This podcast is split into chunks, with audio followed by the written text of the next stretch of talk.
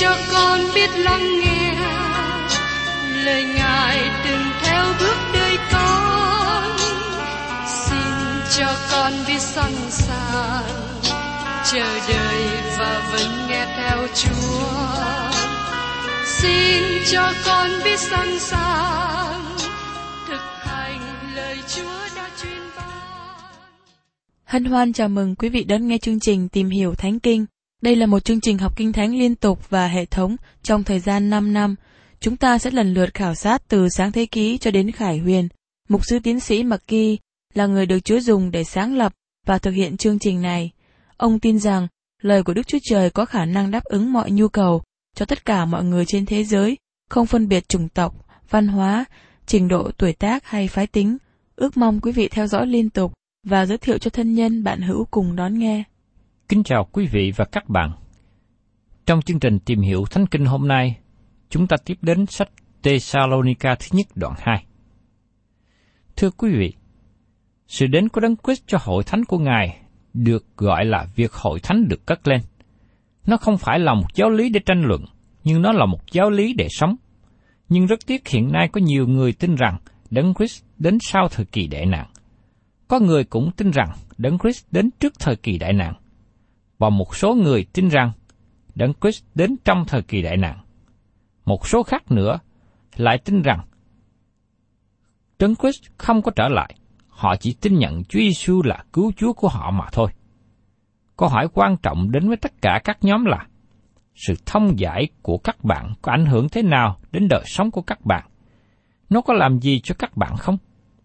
Nếu quan điểm tin nhận của các bạn không có ảnh hưởng đến đời sống, thì xin các bạn hãy suy nghĩ lại các bạn đang tin điều gì. Việc chờ đợi Chúa Giêsu trở lại nên là một động lực trong đời sống của những người tin nhận. Bây giờ xin mời quý vị cùng tìm hiểu đến điều Phaolô nói về động lực và phương cách làm chứng chân thật cho Đấng Christ. Trong Thessalonica thứ nhất đoạn 2 câu 1 Hỡi anh em, chính anh em biết rõ rằng chúng tôi đã đến nơi anh em, ấy chẳng phải là vô ích đâu. Chữ vô ích có nghĩa là trống rỗng hay không kết quả. Phaolô nói người Thessalonica rằng, khi chúng tôi đến với quý vị, chúng tôi không phải chỉ là trình bày những lý thuyết suông, chúng tôi cũng không đến để trình bày cho quý vị một điều mới hay lạ thường. Nó không ảnh hưởng gì đến quý vị cả. Chúng tôi cũng không đến để giúp vui cho quý vị một vài hôm rồi ra đi. Công việc của Phaolô không vô ích, hư không? Khi Phaolô đến Thessalonica, ông làm rung chuyển nhiều người và đem nhiều người đến sự nhận biết sự cứu rỗi của Đấng Christ. Và qua đó, hội thánh được thành lập.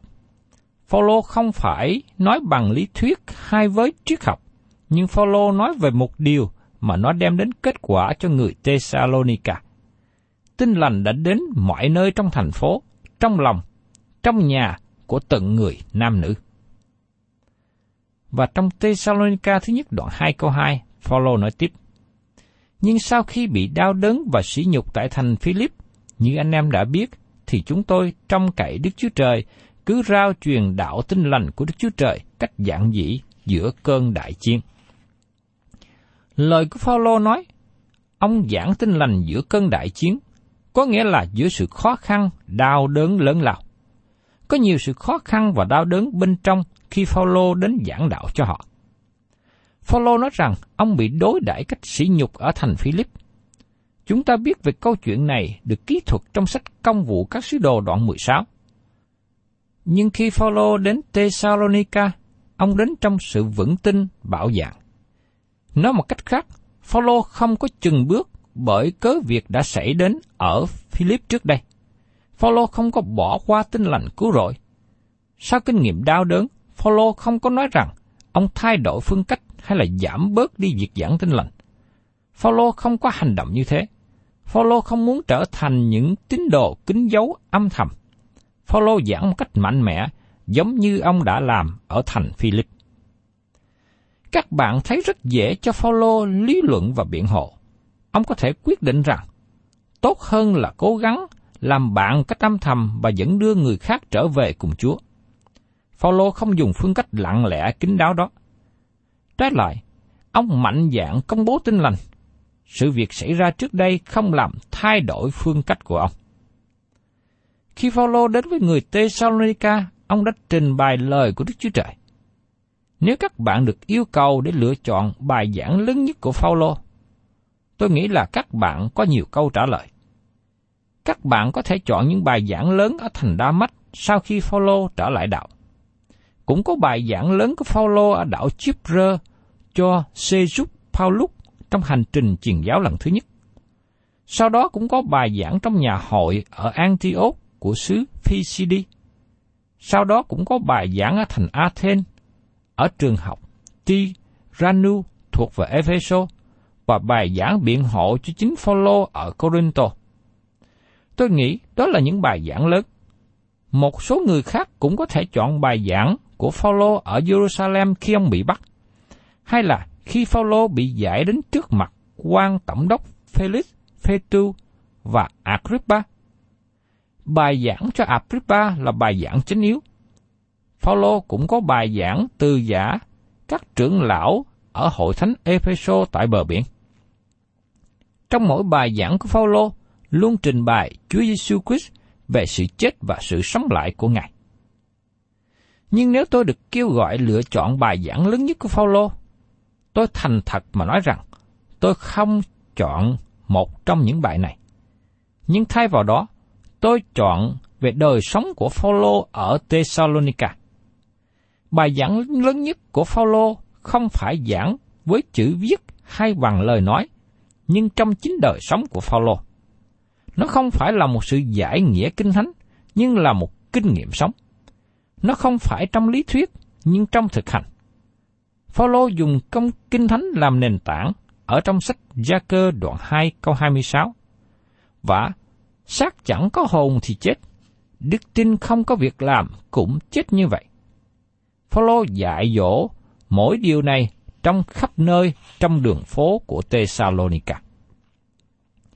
Mỗi người tin nhận Chúa Giêsu là một người giảng. Có thể các bạn không thích khi được gọi như thế, nhưng các bạn là một người giảng. Các bạn không thể nào tránh khỏi bởi vì các bạn nói một điều gì đó cho người xung quanh bởi đời sống của các bạn.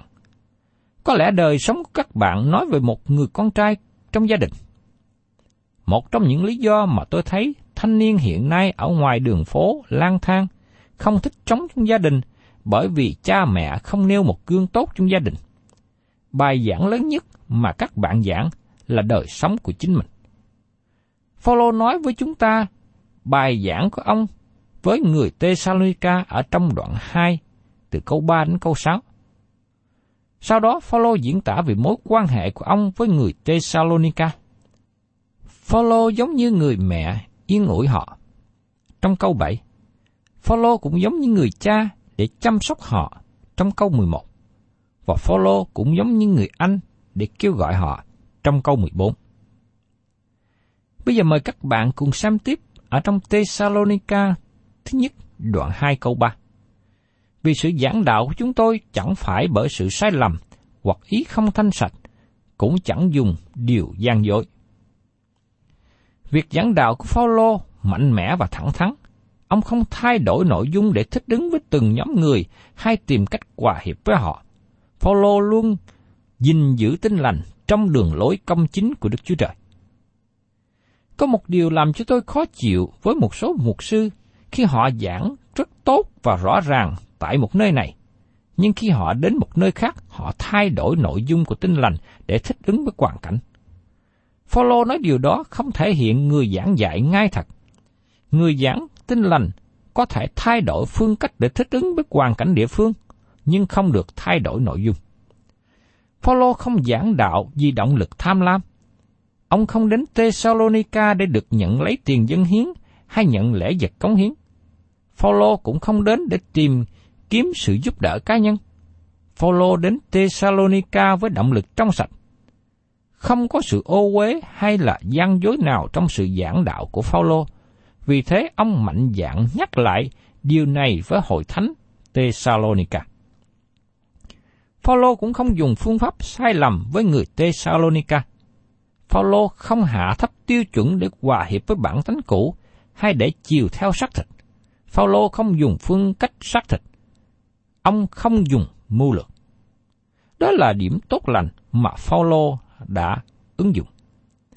Nhiều người trong chúng ta ngày hôm nay cần học bài học này từ nơi sứ đồ Phaolô.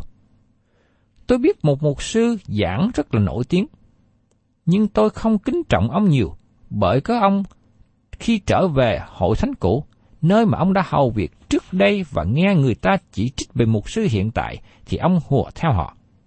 Phaolô không hề làm như vậy. Phaolô không đem tin lành đến với dân chúng trong cách gian dối. Mỗi người giảng lời của Chúa cần hỏi lại với chính mình. Tôi làm việc này có điều chi gian dối hay không thanh sạch?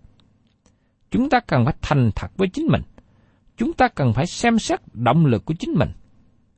Tôi giảng dạy lời Chúa có nhằm mục đích gây ảnh hưởng kiếm bạn không?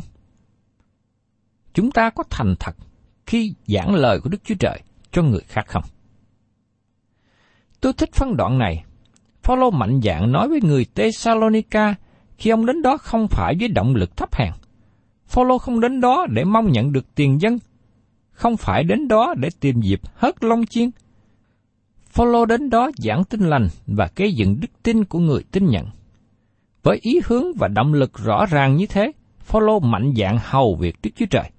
Dầu rằng Phaolô cũng đã trải qua những thời gian sóng gió, nhưng Chúa gìn giữ và đem ông qua khỏi. Trong Thessalonica thứ nhất, đoạn 2 câu 4.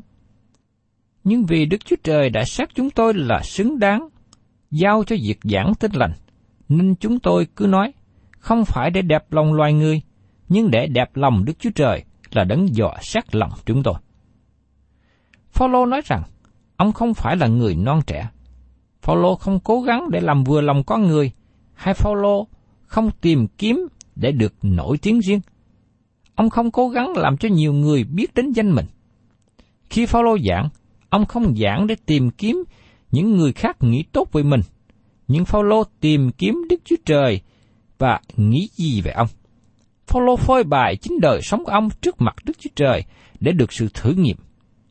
Phaolô không dùng phương cách thấp hèn, dơ bẩn hay mưu lực. Và trong sách Thessalonica thứ nhất đoạn 2 câu 5, ông nói tiếp. Và anh em có biết, chúng tôi không hề dùng những lời vua nịnh, cũng không hề bởi lòng tư lợi mà làm. Có Đức Chúa Trời chứng cho. Phaolô đang nói cách rõ ràng. Ông không hề đến giữa dòng hội chúng để vua nịnh họ. Phaolô cũng không ve vãn những người giàu để được hậu đãi. Phaolô cũng không tìm cách thoa son hay tô phấn cho bất cứ người nào. Sự vua nịnh làm tê liệt chúng ta. Vì chúng ta không biết nên nói điều gì. Khi tôi nghe người khác chỉ trích tôi, tôi biết tôi nên nói điều gì. Nhưng tôi gặp khó khăn khi bị người khác vua nịnh. Khi chúng ta gặp người vua nịnh còn nguy hiểm hơn khi chúng ta đối diện với kẻ thù nghịch. Phaolô không hề vua nịnh. Tôi biết có một số người giàu có thích lời vua nịnh của người khác. Và khi có một sư hầu việc Chúa nào không vua nịnh họ, thì họ không ủng hộ tài chánh cho các chương trình hoạt động. Nhưng xin chúng ta nhớ rằng, công việc của Đức Chúa Trời không phải tùy thuộc vào những người giàu có thích vua nịnh này. Đức Chúa Trời ban phước cho những người dân hiến cách tự nguyện, ngay thẳng, vui lòng. Những ai dân hiến để làm áp lực hay đặt điều kiện sẽ không đem đến phước hạnh gì đâu. Phaolô cũng không giảng đạo để tìm kiếm tư lợi riêng. Nhưng tôi nghĩ rằng tiền bạc không phải là tội lỗi cho công tác hầu việc Chúa. Khi có tiền nhiều không phải là tội lỗi, tiền bạc cũng không phải là sự cám dỗ lớn, nhưng sự tham lam để tìm kiếm tư lợi làm cho một số người rơi vào tội lỗi và gặp khó khăn.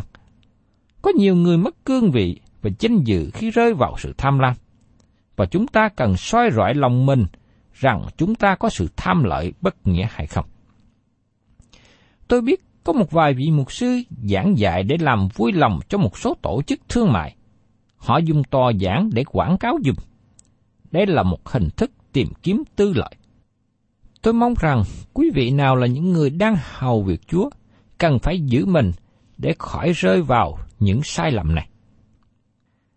Và trong Thessalonica thứ nhất đoạn 2 câu 6 Dẫu rằng chúng tôi có thể bắt anh em tôn trọng chúng tôi vì làm sứ đồ của Đấng Christ, song cũng chẳng cầu vinh hiển đến từ loài người, hoặc từ nơi anh em, hoặc từ nơi kẻ khác.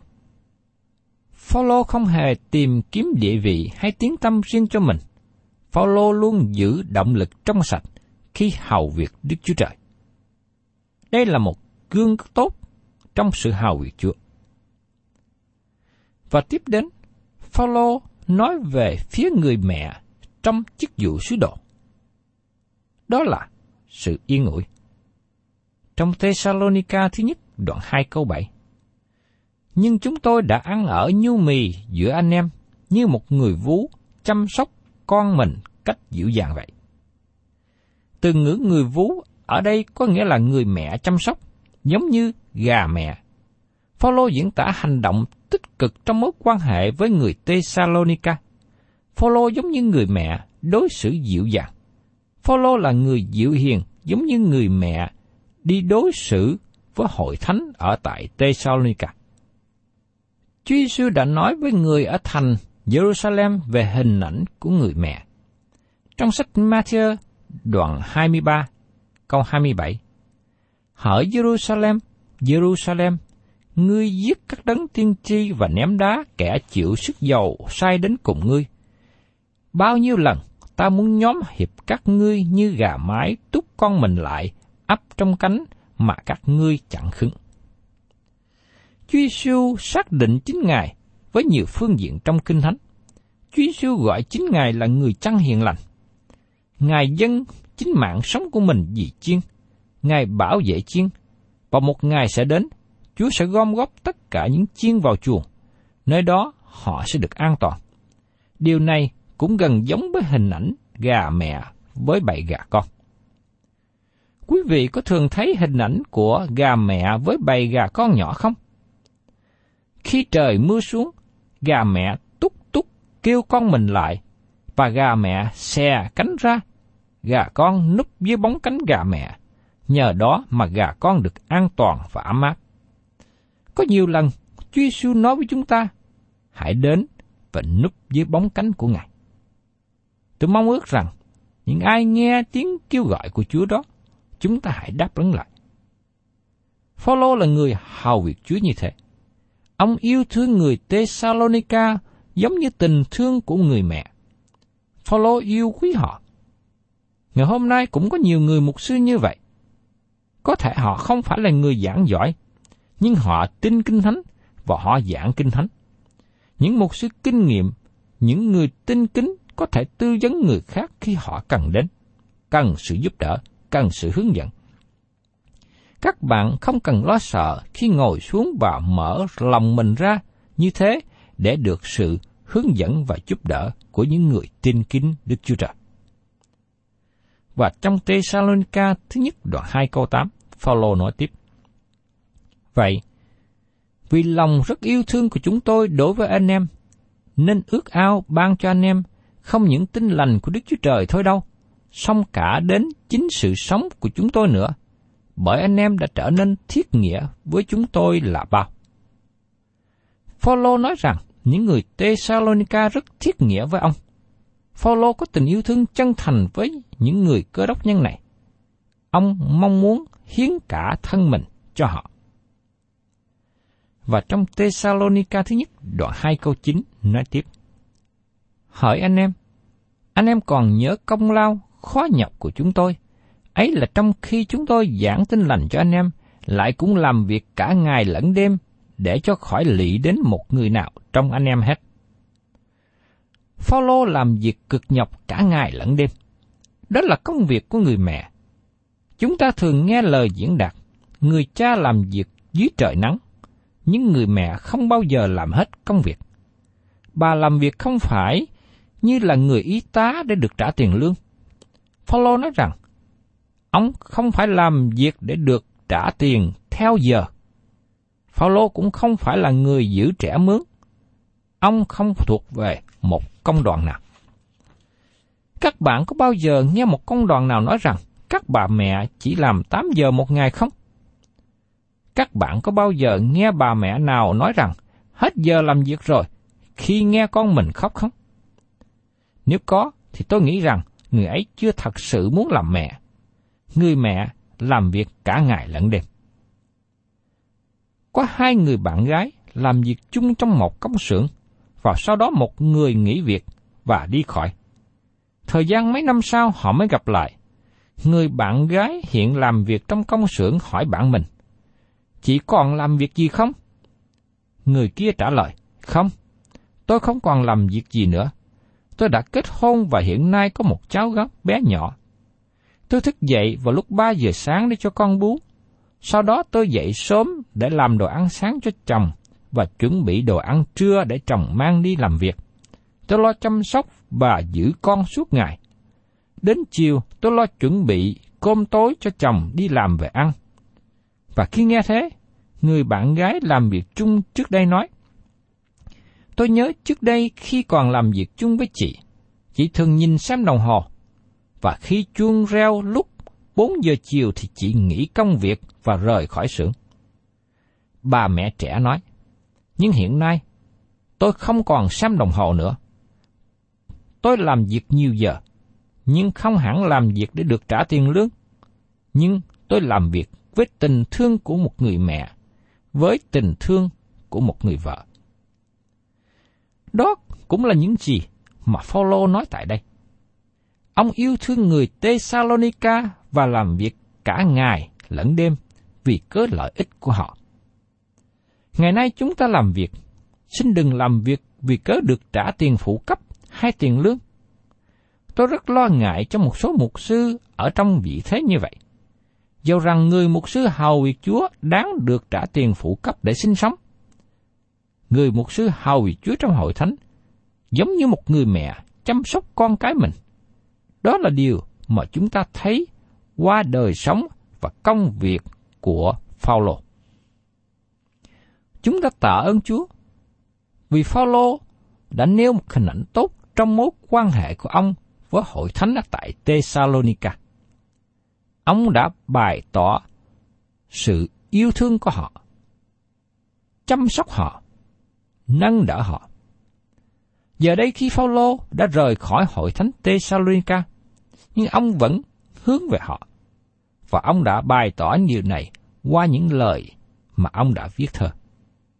Tôi mong ước rằng quý vị là những người hiện nay đang hào việc Chúa. Chúng ta hãy thể hiện tình yêu thương của mình đối với những anh em trong tín hữu. Nhờ đó, hội thánh của Đức Chúa Trời được sự gây dựng, sống trong sự vui vẻ, phước hạnh. Thân chào tạm biệt quý vị và xin hẹn tái ngộ cùng quý vị trong chương trình Tìm hiểu Thánh Kinh kỳ sau.